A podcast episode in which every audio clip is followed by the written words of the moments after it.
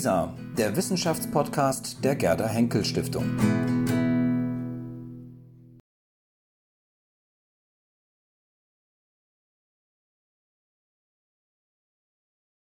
Ja, meine sehr verehrten Damen und Herren, es freut mich, dass Sie da sind. Weiter geht's im Programm des heutigen Salon Sophie äh, Charlotte. Wir sind jetzt bei einem Thema, was nochmal einen ganz anderen Blick aufmacht und mit dem Titel Planetar Denken daherkommt. Es ist eine besondere Veranstaltung, darauf möchte ich hinweisen, denn es ist eine Veranstaltung auf Initiative des Villa Aurora und Thomas Mann Hauses e.V.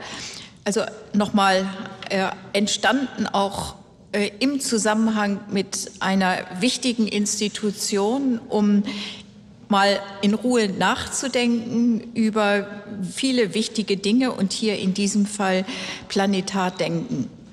Und damit kommen wir noch mal zurück auf das Verhältnis von Mensch und Natur, denn planetar denken heißt, die Erde als Planeten ernst nehmen, vom Erdkern bis in den interplanetaren Raum vom Elementarteilchen bis zur Erdmasse.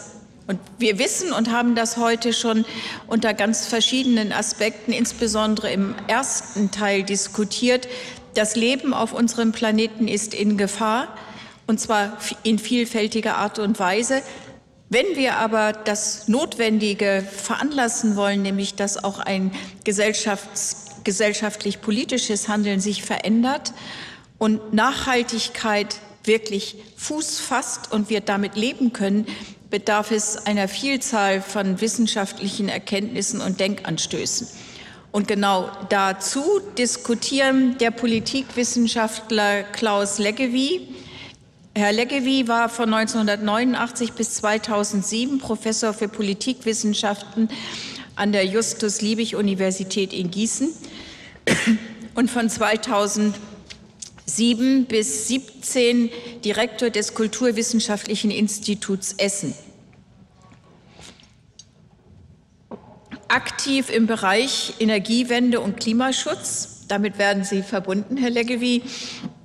Und im Dezember 2008 wurde Herr Leggevi zum Mitglied des Wissenschaftlichen Beirates der Bundesregierung zu globalen Umweltveränderungen berufen. Im letzten Jahr, und das ist jetzt der Anknüpfungspunkt, hat er gemeinsam mit Frederik Hanusch und Erich Meyer den Band Planetar Denken im Transkript Verlag herausgegeben. Wir sind ganz gespannt, äh, darüber auch einen Anfasser zu haben für die jetzt kommende Diskussion. Zum Zweiten ist auf dem Podium die Biologin Katrin Böning-Gese. Frau Böning-Gese war von 2001 bis 2010 Professorin für Ökologie an der Johannes Gutenberg Universität in Mainz. Seit 2010 Professorin an der Goethe-Universität Frankfurt und Direktorin des Senckenberg Biodiversitäts- und Klimaforschungszentrums Frankfurt am Main. Seit 2017 begegnet Frau Katrin Böning-Gese uns auch als Vizepräsident der Leibniz-Gemeinschaft. Äh, Frau Böning-Gese äh, erforscht den Einfluss von Klima- und Landnutzungswandel auf Lebensgemeinschaften von Tieren. Und in jüngster Zeit hat sie mit ihrem Team und weiteren Institutionen auch etwas äh, entwickelt, was Sie vielleicht kennen, Map of Life, eine App, mit deren Hilfe jeder mit dem Mobiltelefon Arten identifizieren kann und das somit ein ganz wichtiger Beitrag zu Citizen Science ist, weil man seine eigenen Beobachtungen nicht nur aus dem Bauch raus macht, sondern sie auch mit einer validen Basis dokumentieren und teilen kann. Und last not least, den muss ich jetzt nicht vorstellen, der Theologe und Historiker Christoph Markschies, wie Sie wissen, Präsident der BBAW seit dem 1.10.2020. Ähm, Herr Markschies hatte ja auch ein Vorleben. er ist seit 2004 äh, unter anderem äh, Theologe und Professor für das antike Christentum an der Humboldt-Universität, war dort über viele Jahre Präsident, äh, seit äh, 2011 Vizepräsident der BBAW, ist insbesondere auch, wenn man seine vielen Publikationen, die so ungefähr Jahr, in Jahresscheiben entstehen, hätte ich bald gesagt, ungefähr, Herr Marx schießt, äh, zur Geistes- und Ideengeschichte ausgewiesen. Und ich warte, Herr Marx, nur noch auf das Buch, was, von dem Sie mal erzählt hatten bei unseren gelegentlichen Diskussionen äh, bei Würstchen und einem Arbeiterbier, dass Sie ein Buch schreiben wollten, eine ein, äh, ein Kriminalroman, der im Vatikan spielt. Aber das habe ich jetzt noch nicht gesehen, dass es fertig ist. Ich weiß jetzt nicht, ob das durch zu viel Würstchen und zu viel Bier induziert war oder wann der kommt.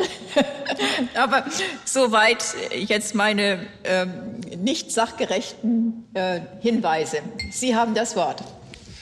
Nicht ganz, denn wir bitten noch ähm, ganz freundlich, ähm, liebe Frau Heuberger, Sie ein Grußwort an uns zu richten. Nicht, kein Problem. Ja.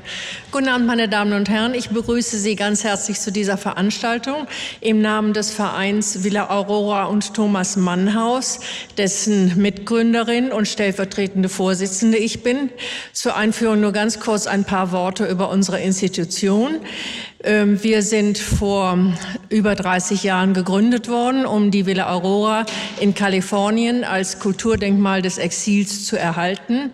Nach dem Tod von Martha Feuchtwanger hat sich hier ein Freundeskreis gebildet, der dank der Gelder von der Lotto Stiftung das Haus als Künstlerresidenz einrichten konnte. Und wir wollten äh, fortführen, das, was die Künstler und Immigranten in ihrer Zeit des Exils in Kalifornien erreicht haben, einen regen kulturellen Austausch. Das wollten wir freiwillig fortführen in die Zukunft. Und das tun wir seitdem sehr erfolgreich. Inzwischen sind über 400 Stipendiaten in der Villa Aurora gewesen, von sämtlich, aus sämtlichen äh, Kunstsparten und und ähm, auch jährlich ein, Schrift, ein Exilschriftsteller oder Exilschriftstellerin. Dann hat vor einigen Jahren der damalige Außenminister Frank-Walter Steinmeier, jetziger Bundespräsident, das Thomas-Mann-Haus erworben. Und das ist inzwischen auch eine Residenz, aber weniger für Künstler, sondern mehr für Wissenschaftler, Intellektuelle und wie es immer so schön im Mission-Statement unserer Organisation heißt, für Vordenker, die vor allen Dingen sich mehr gesellschaftspolitischen und Zukunftsfragen zuwenden.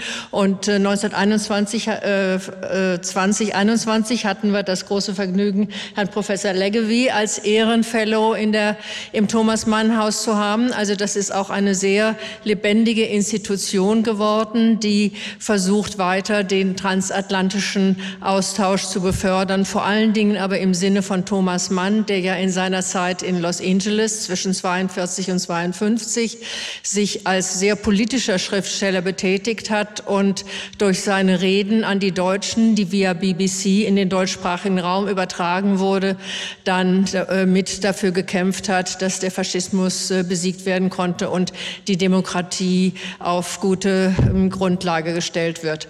Also in diesem Sinne begrüße ich Sie ganz herzlich und darf das Wort jetzt an Professor Mark Schiss von der Berlin-Brandenburgischen Akademie der Wissenschaft übergeben. Einen schönen Abend.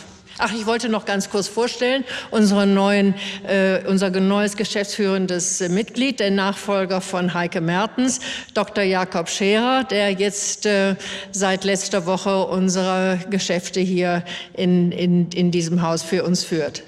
Schönen Abend. Dankeschön.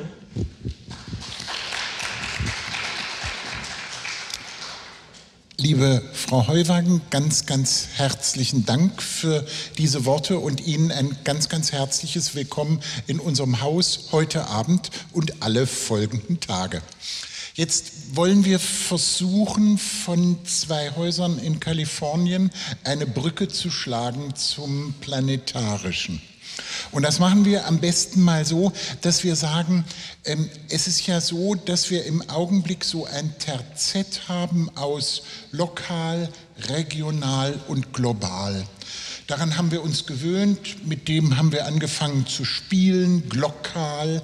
Und jetzt kommt der Begriff planetarisch und ich sitze vermutlich hier als Moderator zwischen Ihnen beiden, weil ich im Unterschied zu Ihnen beiden ein Repräsentant der Menschen bin, die den Begriff schon kennen, die auch gelegentlich über ihn stolpern, aber die noch nicht ganz verstanden haben, was nun eigentlich genau meint. Ich habe, wie ich das gern mache, im digitalen Wörterbuch der deutschen Sprache gegoogelt und da findet man schon so Anfang der 2000er Jahre kommt dieser Begriff auf. Da war er mir persönlich noch nicht vertraut.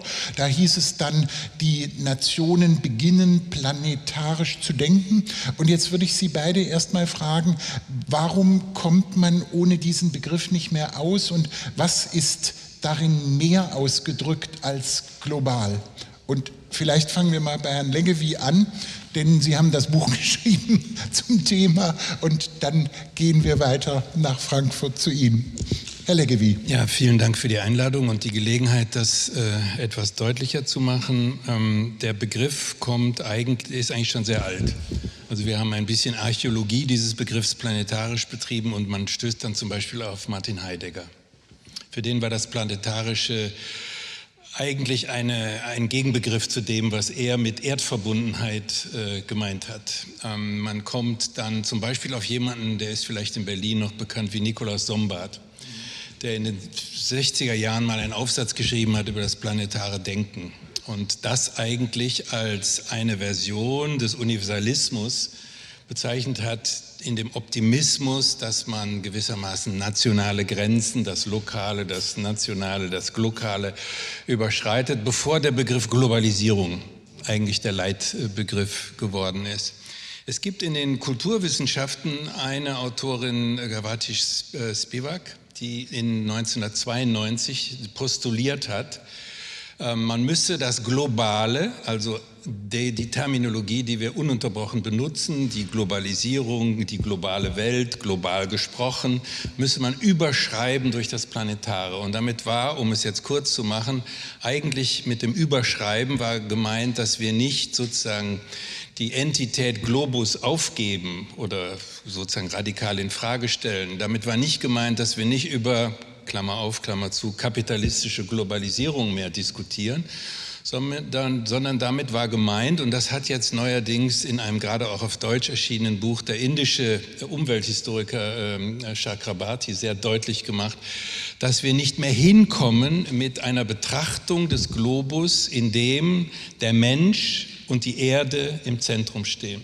Das heißt, unsere Existenz, speziell im Blick auf die Herausforderungen, die wir haben, auf die wir wahrscheinlich noch zu sprechen kommen, und das sind kurz gesagt der Klimawandel und das Artensterben, da hängt aber noch sehr viel mehr dran, da hängen entsetzlich viele Kipppunkte des Erdsystems dran, dass wir nicht mehr hinkommen, diese äh, schweren Bedrohungen, unter denen die Menschheit steht. Ich glaube, das ist jetzt mittlerweile beim letzten angekommen und vielleicht gestern mit einem Tornado in Nordrhein-Westfalen nochmal unterstrichen worden, dass wir nicht mehr hinkommen, wenn wir denken, dass wir als Verursacher eines Mensch-Erdzeitalters, eines menschengemachten Erdzeitalters, das wir Anthropozän nehmen, dass wir als Menschen sozusagen aus eigener Kraft das reparieren können. Das heißt, wir können es nur verstehen, was mit unserer Erde, mit der Welt, mit dem Globus passiert, wenn wir es in einen planetaren Kontext stellen.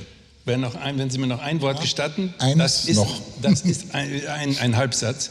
Ja. Das ist sowohl eine zeitliche Erstreckung, die mhm. weit zurückgeht in die Geschichte des Universums, in der der Mensch keine Rolle gespielt hat, und in eine Zukunft, in der der Mensch auch keine Rolle mehr spielen wird und äh, der räumlich ausgreift, sozusagen von der Fixierung auf das Territorium Erde, das war genau das, was Heidegger und Karl Schmidt auch mit planetarisch abgelehnt haben, die Fixierung Erde, dass wir damit nicht hinkommen, um die Dinge zu reparieren oder in eine andere Bahn zu lenken, äh, von, unter denen wir im Moment leiden. Aber dann habe ich ein bisschen den Eindruck, dass was man als Mensch, der nicht so lange wie Sie beide mit dem Begriff zu tun hat, dass er ein, ein Stück weit bei Planet sieht man ja etwas vor sich, aus dem man sich herausnimmt und sich nicht mehr als Teil von globalen Handelsbeziehungen zwischen China und so weiter und so fort, sondern man guckt einfach den Planeten an und sieht sich als Teil eines planetarischen Zusammenhangs. Kann man das so formulieren? Ja, oder? es gibt ja einen Planetary Moment. Sie ja. Ältere unter hier im Saal können sich noch gut an den Moment erinnern, wo die Astronauten zum ersten genau. Mal die Erde von außen betrachtet haben. Dieses das war berühmte nicht nur ein Bild. Foto, das war ja. der, die Blue Marble. Als wir gesehen haben, wer wir sind, das war ein schockhafter Moment. Da sind Astronauten zu Poeten geworden, als sie das beschrieben haben. Und das war ein Moment, in dem wir sehr äh, sozusagen schockhaft, sehr anschaulich, sehr äh, plakativ gemerkt haben, oh, man kann unsere Welt in der wir uns schön eingerichtet hatten, in dem wir den Menschen ins Zentrum gestellt hatten, in dem auch die Geisteswissenschaften, die in diesem Hause eine große Rolle spielen, den Menschen ins Zentrum gestellt haben. Man kann die Welt auch anders sehen. Das war der Planetary Moment und an den hat Spivak und andere angeknüpft und dann ein Wissenschaftsprogramm oder wie wir sagen würden in unserem Buch, einen Denkstil äh, eingeführt, mit Ludwig Fleck gesprochen, der tatsächlich diese Relationierung und Relativierung unserer eigenen Existenz ähm, aufnimmt, ernsthaft aufgreift. Hinter uns erscheint das berühmte Bild. Also mal gucken, ob wir es noch hinkriegen. Ähm, jetzt würde ich Sie, Frau Böning, gern fragen, ähm, da, wo Sie wissenschaftlich zu Hause sind, hat man ja vermutlich ohnehin nicht ein äh, menschenzentriertes Bild gehabt, sondern hat doch vermutlich, ähm, Sabine Kunst hat es erzählt, ein sehr stark auf das Zusammenhängen von Arten, ihre wechselseitigen Dependenzen. Also insofern stellt sich so ein bisschen die Frage, Sie sind ja unter anderem mit Klaus Leggevi in Gesprächszusammenhängen überplanetarisch. Warum ist das für Sie und Ihre Wissenschaft, ähm, sagen wir mal, so wie es Klaus Leggevi beschrieben hat, eine neue Perspektive? Warum eröffnet das zusätzlich etwas? Wenn es mal, da kann man ja eigentlich ganz dankbar sein, wenn es mal nicht um Karl Schmidt geht. Das ist, also, Frau Böning, was eröffnet das bei Ihnen? Wir haben ja also erstmal vielen Dank hier für die Einladung und ich freue mich riesig über die Debatte hier weil wir die dann auf der Bühne hier auch gemeinsam fortsetzen können. Wir haben ja sowohl in Gießen als auch in Frankfurt Arbeitsgruppen, die sich mit dem Thema auseinandersetzen und die sind, zeichnen sich dadurch aus, dass sie wirklich radikal interdisziplinär sind und dass da ähm, Physiker und Hydrologinnen und Biodiversitätsforscher wie ich und Geisteswissenschaftler und Literaturwissenschaftler und zusammenkommen. Und in diesen Gruppen ähm, ringen wir tatsächlich um ein gemeinsames Verständnis dieses Begriffes. Und ich komme jetzt aus der Biodiversitätsforschung, konkret aus der sogenannten Makroökologie, wo wir seit den 60er Jahren in gewisser Weise die Erde als Ganzes im Blick haben und Verbreitungsgebiete anschauen und Hotspots der Biodiversität auf der Erde anschauen. Also dieser globale Ansatz, das ist was, was uns in der Wissenschaft durchaus ähm, nahe liegt. Und dann auch die Analyse des Erdsystems als Ganzes.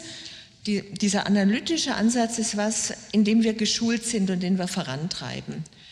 Die zweite Komponente, was ich aus Ihrem Buch rausgenommen habe, diese normative Komponente, das ist auch was, was uns vertraut ist. Seit dem Gipfel in Rio wo eben die ähm, Konvention zur biologischen Vielfalt, ich bin ja Biodiversitätsforscherin, verabschiedet wurde, wo wir in einem multinationalen Abkommen, in der Zwischenzeit haben das 196 Nationen auf der Erde unterschrieben, uns gemeinsam verpflichtet haben, die Biodiversität auf unserer Erde zu schützen, nachhaltig zu nutzen und zu einem gerechten Vorteilsausgleich beizutragen.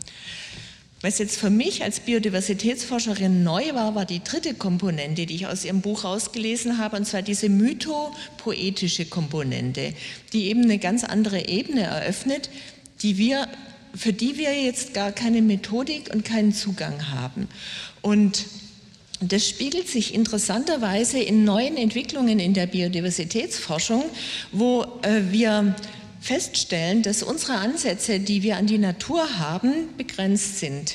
also methodisch begrenzt sind und auch konzeptionell begrenzt sind. Das sind Impulse, die kommen durch den internationalen Dialog rein von anderen Nationen, aus anderen Naturverständnissen, aus anderen Naturbildern, die wir als Biodiversitätsforscher ernst nehmen müssen und die zu einer ernsthaften Bereicherung unserer Forschung beitragen. Und das sind eben ganz andere Naturbilder wie Mutter Erde oder im Leben, also Living in Harmony with Nature, im Einklang mit der Natur leben, wo uns klar ist, dass ähm, es da ganz andere Verständnisse von Natur und Mensch gibt, die auch gar nicht so eine dichotome Verzweigung haben, unter der wir als biodiversitätsforschende Naturwissenschaftlerinnen arbeiten. Und äh, das ist was, mit dem wir uns auseinandersetzen müssen und auch wollen. Jetzt stelle ich mal an Herrn Leggewie eine bisschen freche Frage. Mythopoetisch, ähm, kann ich mir das jetzt sozusagen wie so ein Buffet vorstellen, auf dem unterschiedliche, schöne, bunte Mythen, da gibt es dann die Nachtischmythen und die Haupttischmythen und die Vortischmythen und ich stelle mir jetzt so ein bisschen den großen Mythencocktail zusammen. Nein, so meinen Sie das vermutlich nicht. Also was was gewinne ich, ähm, wenn ich jetzt wir haben es gehört von der Biodiversität. Ähm, was gewinnen andere Wissenschaften, wenn sie sich und vor allen Dingen, wie sollen sie sich mit denen beschäftigen? Es ist ja vermutlich nicht nur mit Mutter Erde als einem Begriff. Also wie geschieht das praktisch? Das müssten Sie mhm. denen unter uns, die das Buch noch nicht gelesen haben oder wie Sie beide seit längerem in Gesprächen sind, nochmal erklären. Was ist das, was da, das ist ja doch was relativ Neues, was hereinkommt und man muss ja auch ein bisschen zurückhaltend sagen, in der Wissenschaftsgeschichte, es ist nicht immer gut gegangen mit der Integration von Mythen. Ja, da gibt es speziell eine deutsche Erfahrung. Ähm, es ist zunächst mal nur eine Beschreibung. Über Natur wird zum einen seit äh, mehreren Jahrhunderten spezialisiert wissenschaftlich nachgedacht, mit einer immer stärkeren Ausdifferenzierung der Einzelwissenschaften, sodass auch für Biodiversitätsforscher manchmal nicht mehr zu erkennen ist, ist das jetzt mein Fachgebiet, ist das jetzt ein anderes, in dem ich mich gar nicht auskenne. Das heißt, wir haben eine Epistemologie, die im Wesentlichen auf naturwissenschaftlichen Methodiken beruht und die auch großenteils quantifizierend ist. Und dann haben wir über Natur auch andere Sprechweisen. Und hier spielt dann Mutter Erde, das ist aber nur ein Mythos, äh, den man da sagen kann, oder wenn man überhaupt so will, Sie kennen alle möglicherweise den Gaia-Mythos. Äh, das ist dann schon so eine Übersetzung. Der Gaia-Mythos, äh, der hat eine andere Sprechweise. Das heißt, hier wird eigentlich etwas, was Sie ja eben sehr genau beschrieben haben, sozusagen ein holistischer Blick auf die Natur und das Verhältnis zwischen Natur und Kultur und das nicht mehr als getrennt betrachten, Natur und Kultur, sondern als etwas, was eine gemeinsame Wurzel hat ähm, auch eine gemeinsame Bemühung haben müsste für die Menschheit.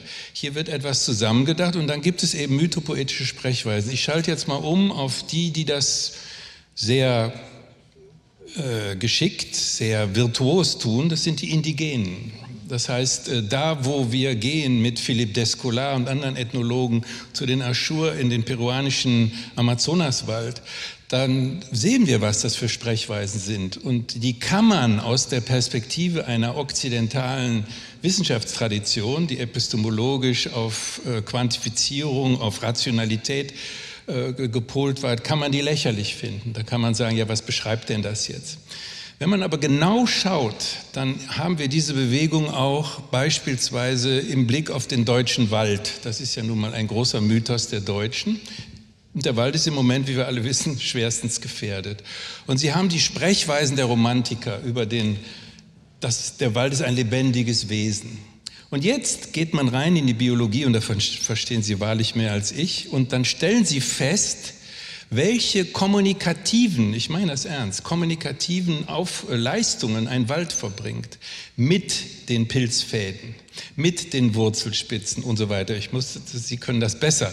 Aber das haben wir gelernt. Wir haben sowieso die größere Bringschuld als Geistes- und Sozial- und Kulturwissenschaftler, als die Naturwissenschaftler. Das heißt, wir bringen Sprechweisen zusammen, die zunächst einmal miteinander rivalisieren, die sich vielleicht auch über Kreuz gehen, wo man vielleicht sagt, das ist nicht meine Art, die Natur und die Welt zu betrachten. Aber es ist ein unglaublicher Gewinn, reinzugehen in dann auch animistische, schamanistische, animistische Praktiken von Indigenen in den Regionen, die ich gerade erwähnt habe. Sie müssten noch mal erklären, also wir, wir hatten hier heute Abend auch Diskussionen über ähm, Fortentwicklung von Medizin. Da spielen ja holistische Betrachtungsweisen auch eine große Rolle. Und da kommen Sie aber interessanterweise jetzt nicht aus Mythologien indigener Völker, sondern werden als Teil einer bestimmten abendländischen Wissenschaftskultur entwickelt. Was ist jetzt sozusagen noch mal der Unterschied oder das Surplus, könnte man ja sagen, dessen, denn sagen wir mal, wir sitzen in einer Leibniz-Akademie, ähm, also Leibniz ist ja auch ein holistischer Denker, der sie immer dazu provoziert, ähm, bei aller Differenziertheit auch die Einheit nicht zu vergessen. Wir wollen das nicht zu lange als Faden machen, aber es ist, also gerade weil Mythologie nicht einfach ist und sagen wir mal, die Konstruktion ja auch furchtbar nahe liegt. Also äh, was habe ich in der Sprachwissenschaft und Sprachphilosophie darüber, über die Hopi gelernt, was die angeblich in ihrer Sprache machen und dann stellt man fest, da ist auch viel Konstruktion von uns dabei, die wir Bilder von dem haben, was wir für das halten, was die Indigenen glauben, äh, unserer Ansicht nach zu sagen. Ja, es kommt ein bisschen darauf an, wen Sie da nehmen. Also bei den Hopi gibt es solche und solche Interpretationen. Bei den Dogon, wenn mein verstorbener Freund Paul Parin die erforscht hat, dann fand ich das sehr, sehr interessant, was er herausgefunden hat. Worum es eigentlich geht bei dem Ganzen ist, den Wald, die Bäume, die Pflanzen, auch die unbelebte Materie als unsere Mitbewohner auf der Erde anzuerkennen. Darum geht es. Und das ist ein radikaler Schritt. Das sagt sich leicht. Das sagt sich leicht. Das bedeutet, dass wir aus der Subjektzentrierung, die wir haben, wir sind die Bestimmer, wir sagen, wie es ist, wir sind die Rationalisierer, dass wir uns ein Stück zurücknehmen. Damit gebe ich nicht sämtliche humanistischen Positionen auf, aber der neue Materialismus, wie eine entsprechende Forschungsrichtung im planetaren Denken auch heißt, der geht eigentlich viel stärker auf Leibniz oder wenn Sie wollen radikal Spinoza und andere zurück oder modernere Philosophen wie Whitehead, die eigentlich von vornherein einen sehr monistischen Ansatz äh, ge gebracht haben, in dem eben Natur und Kultur gar nicht von vornherein getrennt werden. Und zwar schon bestimmt nicht in der Weise, wie wir es uns in den abendländischen Geisteswissenschaften angewöhnt haben. Wenn Sie eben die Klassiker erwähnt haben, jemand wie Alexander von Humboldt, der hier auch eine gewisse Rolle in der Gegend spielt, der hat das alles schon gewusst, worüber wir reden. Das heißt, wir holen etwas wieder ein, was eigentlich in der Wissenschaftsgeschichte schon granted war nämlich dass man beide Seiten bedenkt und dass man nicht diesen scharfen, wenn man so will, kartesianischen Dualismus zwischen Natur und Kultur macht. Hier machen wir mal einen Strich und versprechen, dass wir bei einem der nächsten Salons, Sophie Charlotte, das philosophische Kolloquium fortsetzen, weil ich doch noch mal gern nachfragen wollte. Sie haben beschrieben, wie Sie aus der klassischen Biodiversitätsforschung durch dieses, sagen wir mal, neue Paradigma, neue Anregungen bekommen haben und sich ihnen neue Perspektiven entwickelt haben. Jetzt würde mich natürlich interessieren, ähm, Sie haben, äh, Sabine Kunst hat über die App geredet. Wie tragen Sie denn jetzt mit Ihrer Forschung dazu bei, dass sich eine neue Perspektive ergibt? Das wäre, glaube ich, nicht, also Sie selber haben eine neue gewonnen. Wie, wie vermitteln Sie das? Das wäre, glaube ich, für uns als nächstes interessant zu erfahren. Und dann müssen wir uns mal über die Kipppunkte natürlich noch unterhalten. Vielleicht noch ein, eine Schleife, dass das durchaus politisch ist. Das ist uns als Biodiversitätsforscherinnen auf die Füße gefallen, als man versucht hat, in diesen internationalen Verhandlungen ein gemeinsames Rahmenprogramm für alle Nationen dieser Erde aufzustellen. Da haben sich hat sich Bolivien quergestellt und gesagt, wir schließen uns der Konzeptionalisierung nicht an. Das war so ein Kreislauf, Mensch, Natur und dann die Idee, dass die Natur Leistungen für den Menschen erbringt, Ökosystemleistungen. Und an dem Punkt haben die gesagt, dieses Konzept tragen wir nicht mit. Das ist nicht unser Verständnis von Natur. Und an dem Punkt musste unsere ganze westliche, von den Naturwissenschaften geprägte Biodiversitätsforschung anhalten und sagen, jetzt müssen wir hier einen Kompromiss finden. Und was dann passiert ist, man hat ein Konzept erarbeitet, wo man die verschiedenen Konzepte nebeneinander gestellt hat. Da steht dann Biodiversität neben dem Begriff Mutter Natur, da steht im Einklang mit der Natur leben neben dem Begriff menschliches Wohlergehen, was dann so eine Übersetzungsleistung darstellen sollte. Und das hat eben einen ähm, Diskurs eröffnet, dass man sich äh, versucht hat zu eröffnen, welche konzeptionellen, also welche Beziehungen zwischen Natur und Mensch jetzt auch in den Naturwissenschaften nutzbar werden. Und dieses äh, Bild der Ökosystemleistungen, die Natur ist für die Menschen da, war bei uns in Deutschland und Europa immer auch flankiert von dem zweiten Konzept, die Natur ist für die Natur da. Und wo die intrinsischen Werte der Natur äh, betont wurden. Und das war auch die Art, wie wir Naturschutzgebiete, Nationalparks eingerichtet haben. Da wurden Menschen, die da seit Jahrtausenden leben, aus der Natur entfernt. Dann wurde ein Zaun drumherum gemacht und dann kontemplierte man die Schönheit der Natur, aber von außen und gerne auch vor so einem Turm und diese Rückenansichten, die, die wir von Caspar David Friedrich kennen, die spiegeln diesen Ansatz zur Natur wider. Und der dritte Ansatz, der, der eben durch dieses neue Konzept eröffnet wurde, ist, Beziehungen zwischen Mensch und Natur, diese relationalen Werte, die wir zur Natur haben und die wir uns jetzt auch methodisch langsam erschließen. Und das ist ein Projekt, ich arbeite, ich leite eine Forschungsgruppe der DFG am Kilimanjaro, wo wir neben diesen instrumentellen Werten, die Leistungen der Natur, den intrinsischen Werten, die relationalen Werte mit der Natur untersuchen. Und das machen wir zum Beispiel dadurch, dass wir den Menschen, die dort leben, ein äh, Diktiergerät in die Hand geben und die lassen wir durch ihren dem, also wo die immer zu Hause sind und arbeiten, laufen und die beschreiben einfach, wie sie das wahrnehmen, was sie da erfahren. Und das wird transkriptiert und aufgeschrieben, sodass wir das dann also auch für unsere Forschung erschließen und dann idealerweise diese drei Typen von Werten für unterschiedliche Gruppen am, am Kilimanjaro ähm, darstellen und, und erschließen. Jetzt würde ich ja doch gern nachfragen, also als Sie Nationalpark sagten, sind einem ja sofort welche eingefallen, Bayerischer Wald und Wattenmeer und so weiter.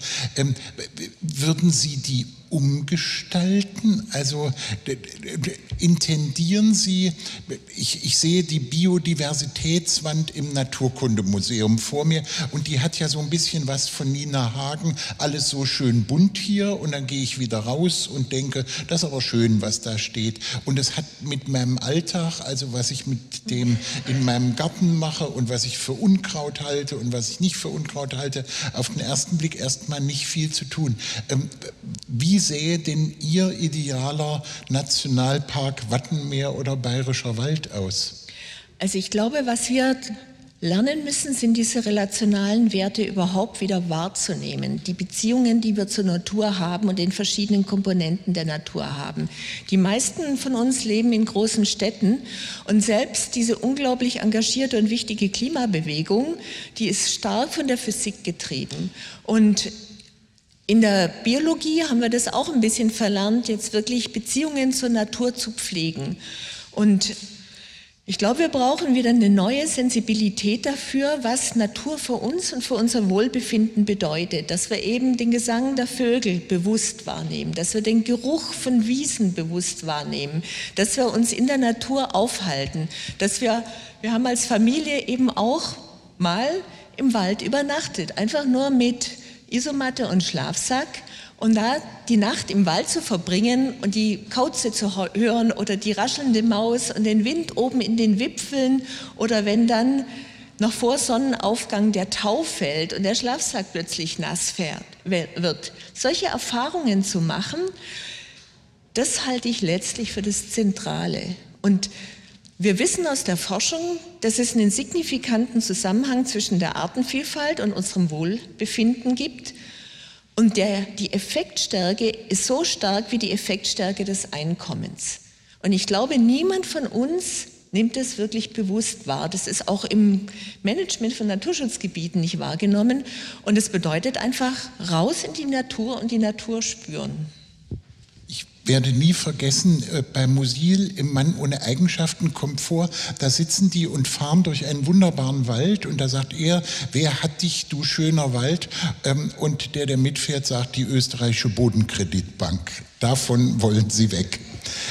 Herr Leggevi, Sie, Sie haben seit langer, langer Zeit äh, immer auch Ihre Analysen mit Aktivitäten verbunden und, und Empfehlungen zu Aktivitäten. Und es lädt natürlich ein, was Frau Böning gesagt hat, dass Sie auch mal formulieren, wohin wollen Sie mit Ihrer Aufforderung, planetarisch zu denken, Menschen bringen? Also was ist sozusagen, ähm, Sie haben das wunderschön beschrieben, wir nehmen den Schlafsack und legen uns ähm, in Sinai, mache ich gern mit Studierenden, solange man sich da gefahrlos hinlegen konnte, wird hoffentlich mal wieder möglich sein. Also was sollen wir tun?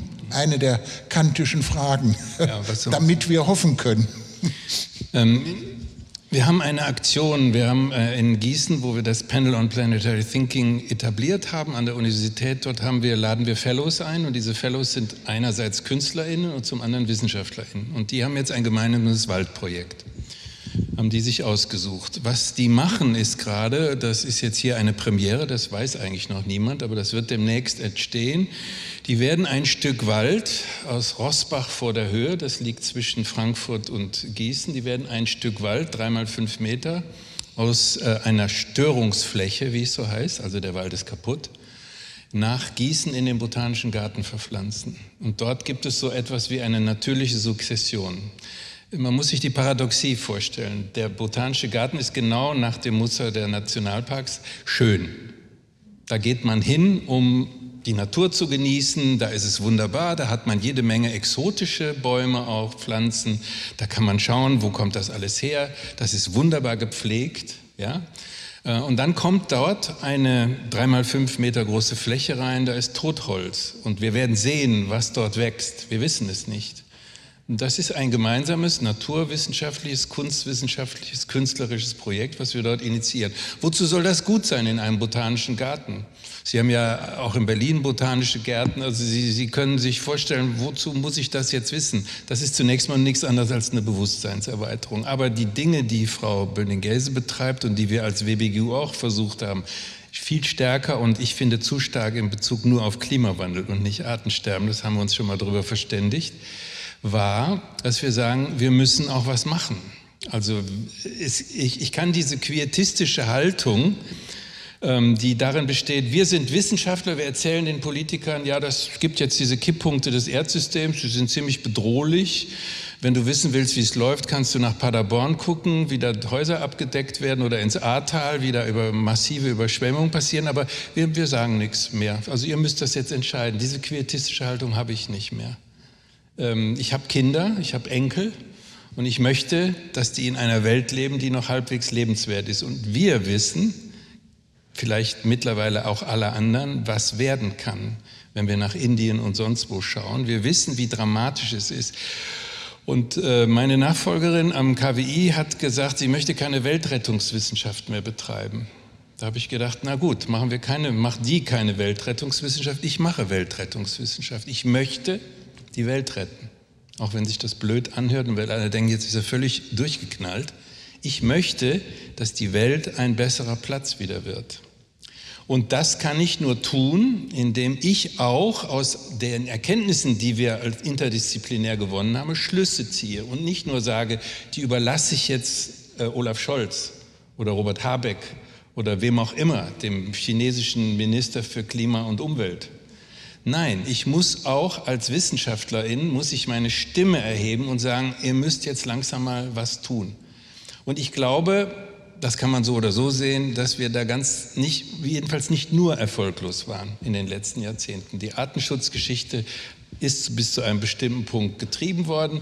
Der Klimaschutz ist heute sehr viel mehr als noch vor zehn Jahren, als wir das Gutachten die große Transformation gemacht haben, in aller Munde. Und da wird nicht mehr gesagt, das sind äh, Stalinisten, die die Ökodiktatur aufrichten wollen, sondern es ist jetzt angekommen. Und jetzt gibt es, glaube ich, evolutionär gesprochen, einen Moment der Verdichtung von Klimakatastrophe, Artenschutzkatastrophe, von Krieg und von Corona. Und das ist nur ein Synonym für bestimmte Zoonosen, die wir jetzt auch schon wieder mit Affenpocken und sonst was erleben.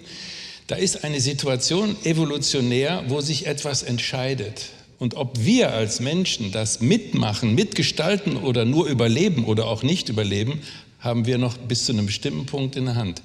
Sie mögen das jetzt überdramatisch finden. Ich glaube, die Situation ist absolut prekär, in der wir sind. Und diese drei Faktoren führen uns in eine evolutionäre Situation hinein, in der es der Natur relativ egal ist, was wir tun. Dem Anthropozän ist es komplett egal, was wir machen. Aber wir können versuchen, die Welt zu einem besseren Platz zu machen. Also überdramatisieren. Ich glaube, viele, die hier sitzen, werden spätestens seit dem 24. Februar diesen Jahres im Blick auf die äh, politischen äh, Weltverhältnisse und seit zweieinhalb Jahren im Blick auf Gesundheitsverhältnisse, ähm, äh, also das ist genügend dramatisch. Aber Sie haben, von, haben das schöne Wort Weltrettungswissenschaft ähm, offenbar ohne erkennbares Moment der Distanzierung verwendet. Aber Sie haben doch beispielsweise mit Martin Heidegger Menschen genannt, die in Deutschland auch schon Weltrettungswissenschaften versucht hatten. Also nochmal gefragt, muss man nicht als Wissenschaftler in Deutschland immer auch ein Stück weit ähm, Gegenzug und Reserviertheit gegenüber Weltrettungswissenschaft haben? Also Stichwort, wir haben nun schon viele Philosophen bemüht, Fallibilität und ähnliches. Also ähm, wie, gehen Sie damit um, dass wir im letzten Jahrhundert doch allzu viele Weltrettungswissenschaften gesehen haben? Weil wir keine Propaganda machen, sondern weil wir sozusagen mit empirischer Evidenz gestützte Fakten darlegen, weil wir Szenarien beschreiben. In den WBGU-Gutachten, im SRU-Gutachten, da stehen nicht drin, das und das müsst ihr machen, sondern da steht eine Bandbreite von fünf, sieben, neun Szenarien das sind die Möglichkeiten, die wir auf Basis unserer quantifizierenden Methoden, nachvollziehbar, ist alles äh, wissenschaftlich im, im, Bereich dessen, was man eine normale Epistemologie nennen kann, nachweisbar und nachprüfbar. Es gibt kaum eine Wissenschaft, in der so viel Übereinstimmung mittlerweile herrscht wie in der Klimaforschung oder überhaupt in den, den Teilen der Erdsystemforschung, wo aber gleichzeitig immer wieder neue Erkenntnisse gebracht werden und immer wieder neue Korrekturen angebracht werden werden. Das heißt, wir, wir kontrollieren es. Ja, und Sie haben das letzte Wort. Sie dürfen nämlich auch noch mal sagen, ob Sie Weltrettungswissenschaft für das, was Sie tun, verwenden würden oder wie Sie selbst das beschreiben, woran Sie jetzt an einer ins planetarische Denken hineingeweiteten Biodiversitätsforschung arbeiten? Also wie Herr Leggevi sagt, wir haben ja die biologischen Fakten mit aller Grenzen dieses Begriffes auf dem Tisch. Und ich mache diese Forschung seit 30 Jahren und die Situation ist dramatisch. Eine Million Arten von den acht Millionen Arten auf der Erde ist vom Aussterben bedroht. Das sind existenzielle Herausforderungen für die Menschheit. Wenn ich jetzt hier als Wissenschaftlerin nicht laut das Wort erhebe, würde ich mich an der nächsten Generation verschuldigen. Also die Situation ist glasklar. Wir rechnen Szenarien, also wir schreiben als Wissenschaftlerinnen nicht vor, was zu tun ist, aber wir sagen, wenn wir weitermachen wie bisher, dann wird äh, die Artenvielfalt auf der Erde dramatisch abnehmen mit dramatischen Folgen für das Wohlergehen der nächsten Generationen. Wir haben die Wahl, wir können auch andere Wege gehen. Und wir können auch, wir haben ganz klare Szenarien, wie die Biodiversität bis 2030 äh, wieder stabilisiert und bis 2050 wieder nach oben gehen kann. Und das ist eine Kombination von drei Maßnahmen. die Menge der Schutzgebiete auf der Erde erhöhen auf 30 bis 40 Prozent. Das ist gerade das, was auch in Kunming äh, verhandelt werden wird. Das Zweite ist, Produktivität in der Landwirtschaft im globalen Süden erhöhen, weil es da eine dramatische Unterversorgung mit Lebensmitteln gibt. Und die dritte Ebene ist, unseren eigenen Konsum reduzieren. Wir brauchen hier in Deutschland, wenn alle so leben wie wir, drei weitere, also zwei weitere Erden zu der, die wir schon haben. Wir leben vollkommen auf Kosten des globalen Südens. Und das bedeutet Lebensmittelverschwendung runter und Fleischkonsum auf den Sonntagsbraten reduzieren. Die Daten sind glasklar. Und also wir füttern das Getreide an die Schweine. Das ist unerträglich. Und da füllen sie in den Tank. Ich glaube, meine sehr verehrten Damen und Herren, es ist ganz deutlich geworden. Vielen, vielen Dank, wie Sie es formuliert haben. Ähm, Kipppunkt ist, glaube ich, ein sehr schönes Wort. Und zum Kipppunkt gehört ja, äh, man hat Möglichkeit, etwas zu tun. Ich darf mich sehr, sehr herzlich, Frau Böning, bei Ihnen und Herr Leggevi bedanken und versprechen, das Gespräch über diese Themen setzen wir in der Akademie fort. Jetzt gebe ich aber an Sabine Kunz zurück. Vielen Dank.